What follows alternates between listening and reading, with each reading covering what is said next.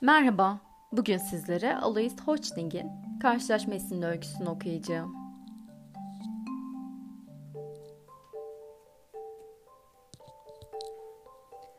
Başını kaldırdı ve bu duruşta donup kaldı. Sanki bir düşmanını tehdit eder gibiydi. Sonra gezintisine devam etti.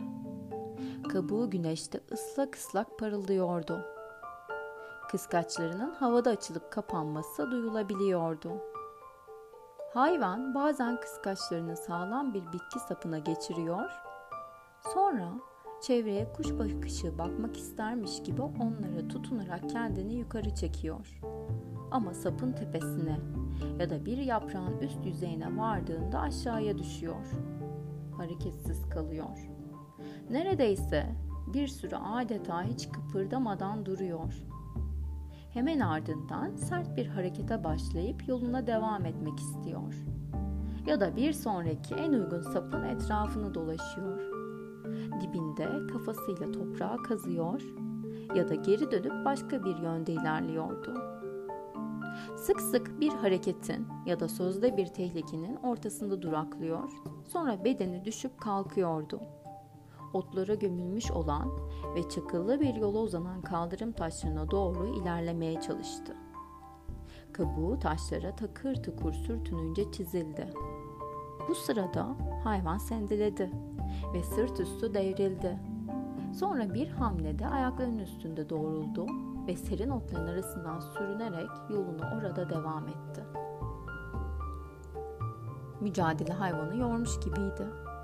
Çünkü sık sık taşların üstünde boylu boyunca uzanıyor, yumuşak ve korumasız karnını kaldırım taşlarından kaldırabilmesi her defasında daha uzun sürüyordu. Bir taştan kendini kaldırmaya çalışırken yol kenarına devrilip çakılların üstüne düştü.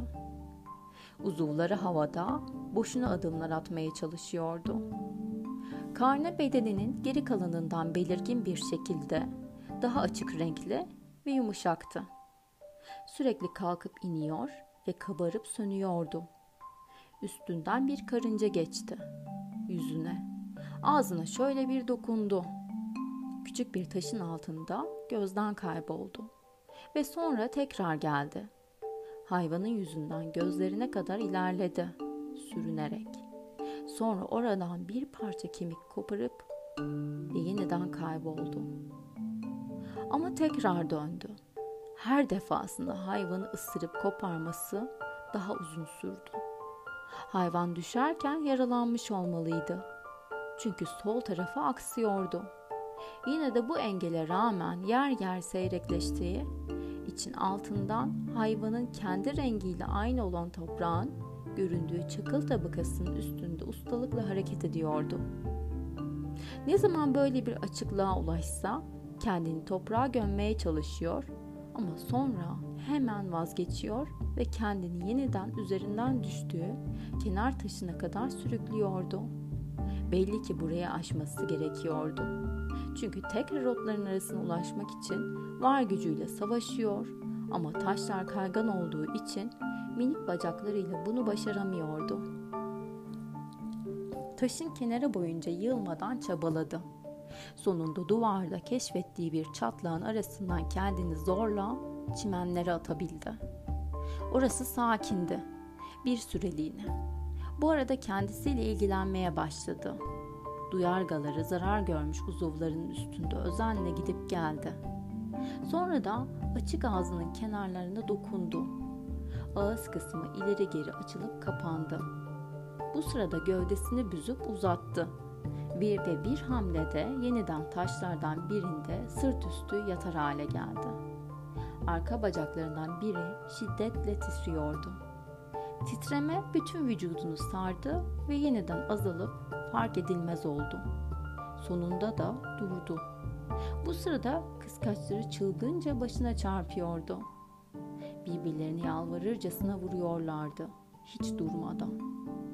Ağız açılıp kapanıyordu ardından karnı indi. Dümdüz oldu ve pırıltısını kaybetti. Derken karıncalar da iş başına geçtiler.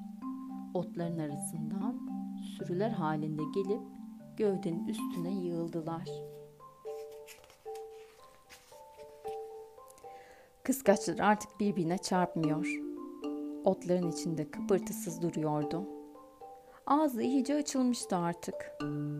Karıncalar içine girip çıkıyor ve ganimetlerini alıp uzaklaşıyor.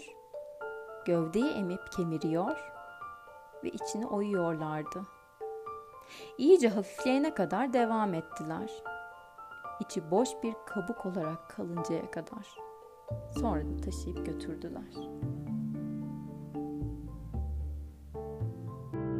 Müzik